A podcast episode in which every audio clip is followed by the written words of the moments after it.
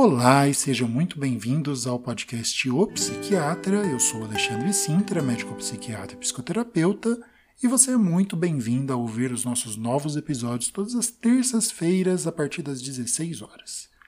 No episódio de hoje, aquele tema que você já estava esperando que eu falasse a respeito: depressão.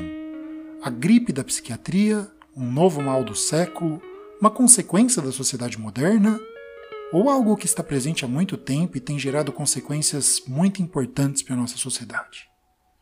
Uma das grandes questões em psiquiatria é que muitas vezes as pessoas podem entender erroneamente algumas síndromes como se fosse uma mera expressão de sentimentos que a gente tem normalmente.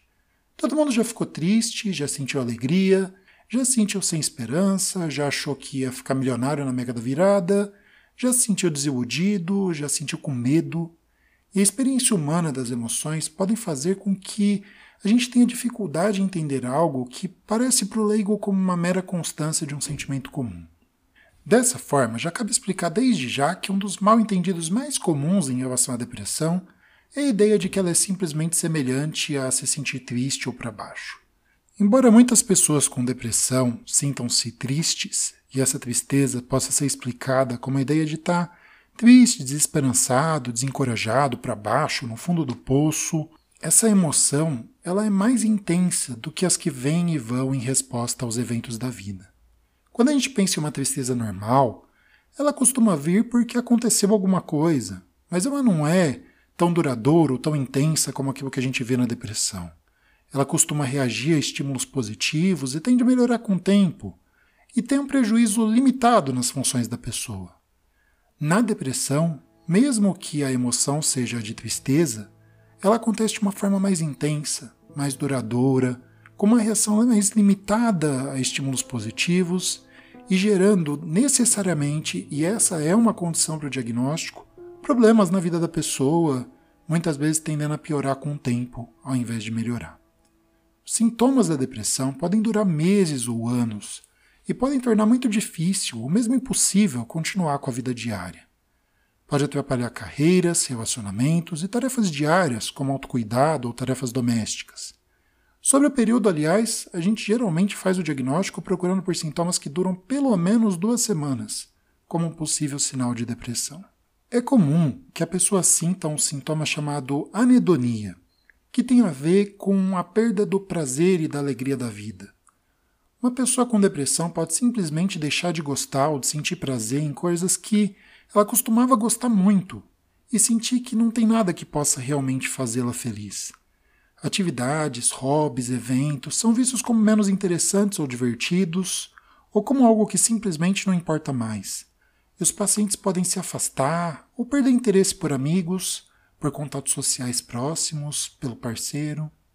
A concentração e o foco se tornam mais difíceis. Tomar decisões, ler ou assistir televisão pode parecer desgastante com a depressão, porque as pessoas podem não conseguir pensar com clareza ou acompanhar o que está acontecendo. Por sinal, essas alterações cognitivas, e isso é uma coisa que está na moda, por assim dizer, nas pesquisas, naquilo que tem que ser discutido atualmente a respeito de depressão, elas envolvem uma série de funções psíquicas, como a atenção, a concentração, a fluência verbal, a memória, a velocidade com a qual a pessoa processa informações, a função executiva, ou seja, planejamento, resolução de problemas, raciocínio. E essa influência pode ser tamanha que em pacientes idosos esses sintomas podem ser mal interpretados. E pode-se diagnosticar erroneamente, por exemplo, uma síndrome demencial, ressaltando-se, é claro, que muitos pacientes que de fato têm doenças neurodegenerativas começam com um quadro de depressão com sintomas cognitivos também. Tudo parece sem esperança. A depressão pode fazer as pessoas sentirem como se elas simplesmente não fossem se sentir mais bem ou felizes. E a autoestima fica muito baixa. As pessoas com depressão podem se sentir inúteis ou fracassadas em tudo. Elas podem se concentrar em eventos e experiências negativas e não ver qualidades positivas em si mesmos. Por sinal, tem alguns estudos, inclusive bastante antigos, em que tenta se avaliar como as pessoas lembram, como as pessoas são influenciadas, como as pessoas rememoram coisas do passado quando elas estão em diferentes estados emocionais. E a realidade é que o paciente com um quadro depressivo ele acaba tendo uma espécie de atenção seletiva a eventos negativos do passado.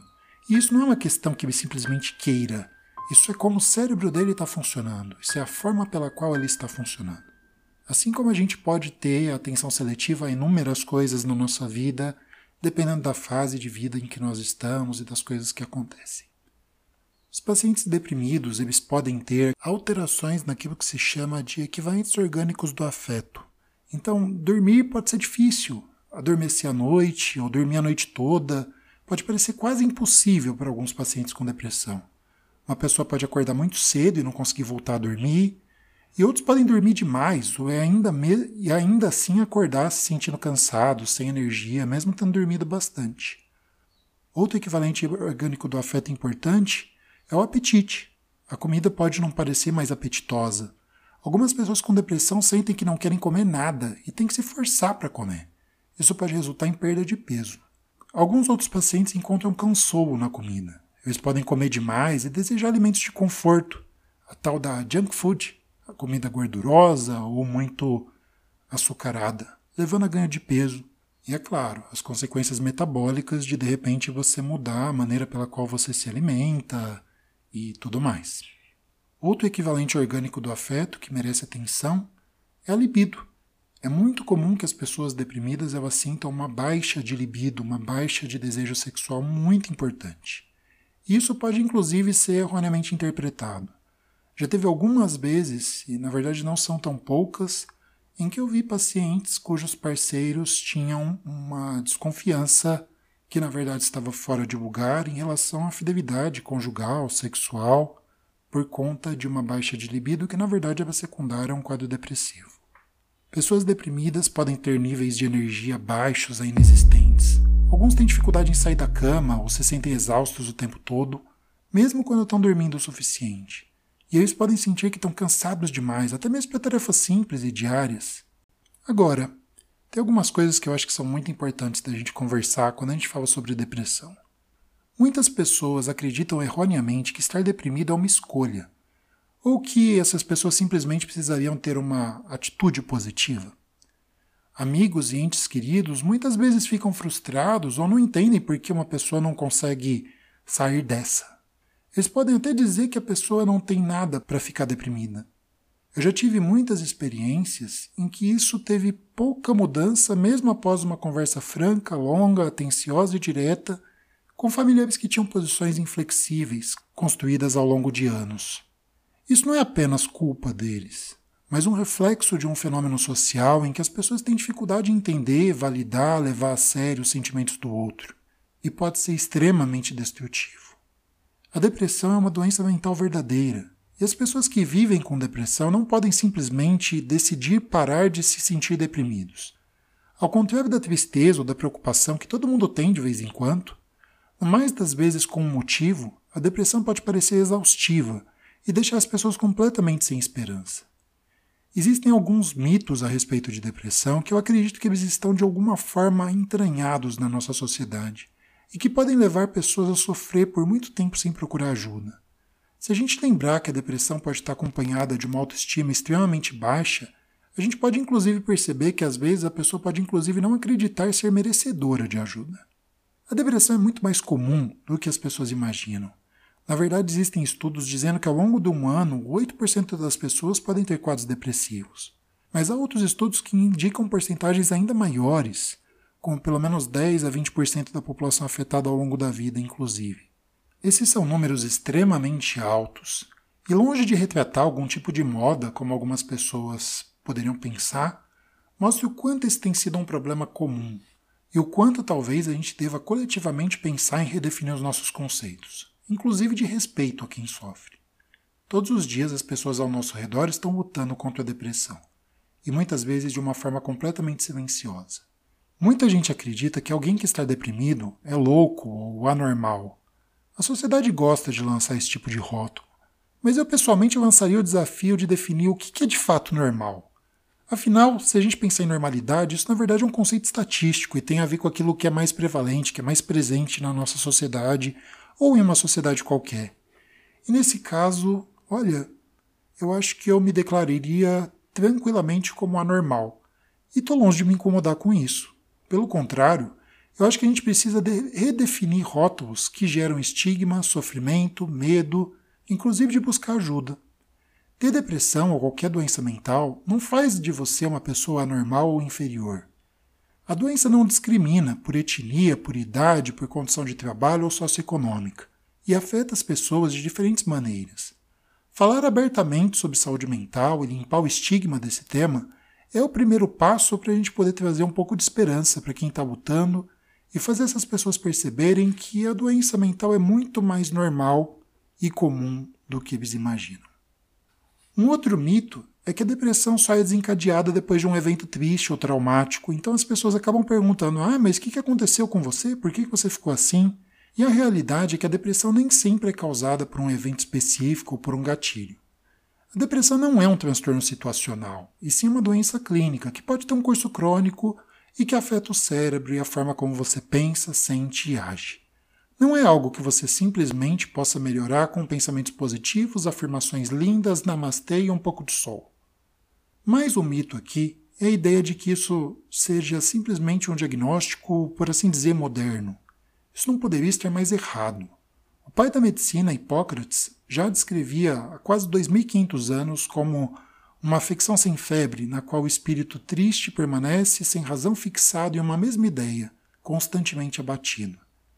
Existem relatos que parecem descrever quadros depressivos em inúmeras culturas antigas, e mesmo na Bíblia.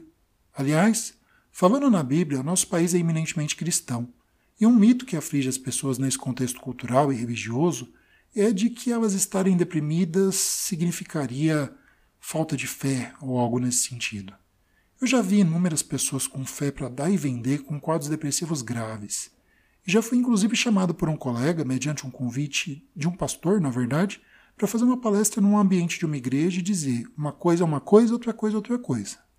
Assim como pessoas religiosas pegam resfriado, gripe, dor de cabeça, elas também podem ficar deprimidas. E isso não diz absolutamente nada a respeito da fé delas. Mas que elas são humanas, têm um organismo humano e estão sujeitas aos problemas de saúde que o nosso corpo humano pode experimentar. Independente do quanto a gente tenha fé, acredite ou deseje do fundo do coração estar bem. A depressão é uma patologia que se mostra mais comum em mulheres, e isso tem vários motivos. Tanto biológicos, já que no público feminino a depressão se mostra como uma característica um componente genético mais importante entre as mulheres de uma família, como de expectativas culturais da forma como o ser mulher pode ser vivido por cada uma. As alterações hormonais das mulheres também podem influenciar como e quando a depressão as afeta. E a pesquisa sobre essa influência hormonal tem revelado que meninas com histórico familiar de depressão podem ser mais propensas a experimentar o início da depressão na puberdade, que mulheres com depressão apresentam sintomas mais graves durante a fase menstrual do ciclo, mesmo que já estejam tomando medicações antidepressivas, e que a depressão pós-parto ocorre após o parto e afeta pelo menos uma em cada oito mulheres. Durante a transição da menopausa, o risco de depressão de uma mulher aumenta. Ah, mas e os homens? Essa é uma pergunta interessantíssima e por vários motivos. Para começar, uma questão que se coloca é que, apesar de geralmente as estatísticas apontarem que mulheres sofrem de depressão com mais frequência do que os homens, existem alguns estudos que sugerem que homens e mulheres podem sofrer de depressão igualmente. Contudo, o que os homens relatam aos seus médicos pode tornar a depressão mais difícil de se diagnosticar. Os homens podem esconder sintomas com mais frequência, ou não relatar sintomas tradicionais da depressão como tristeza e choro. Alguns podem achar que esses sintomas vão contra a ideia da sociedade do que significa ser homem. E isso é uma coisa que você, com filhos meninos, pode já começar a mudar ao validar sentimentos de todos os tipos, de alegria e de tristeza, de raiva e de medo, sem recorrer àquelas frases bobas como o homem não chora. Chora sim, e muito, e chora mais quando o próprio choro é invalidado e visto como algo que pode torná-lo menos homem. Bom, esse programa poderia continuar indefinidamente, na verdade, mas eu acho que faria ele ficar extremamente longo e cansativo, e eu já falei bastante para um episódio só. Esse é um tema que forçosamente vai continuar para a gente entender melhor as bases biológicas e psicológicas da depressão, os seus tratamentos e tudo mais que pode ser extremamente interessante e relevante para a gente entender enquanto pessoas, enquanto sociedade. Nesse meio tempo, fique com a mensagem de que, se todos nós tivermos a coragem de falar, de viver, de expressar os nossos sentimentos e as nossas fragilidades, a gente talvez possa quebrar um estigma muito ruim e espalhar um pouco mais de amor, de esperança, de positividade para quem efetivamente precisa. Muito obrigado e até o próximo programa. Tchau, tchau.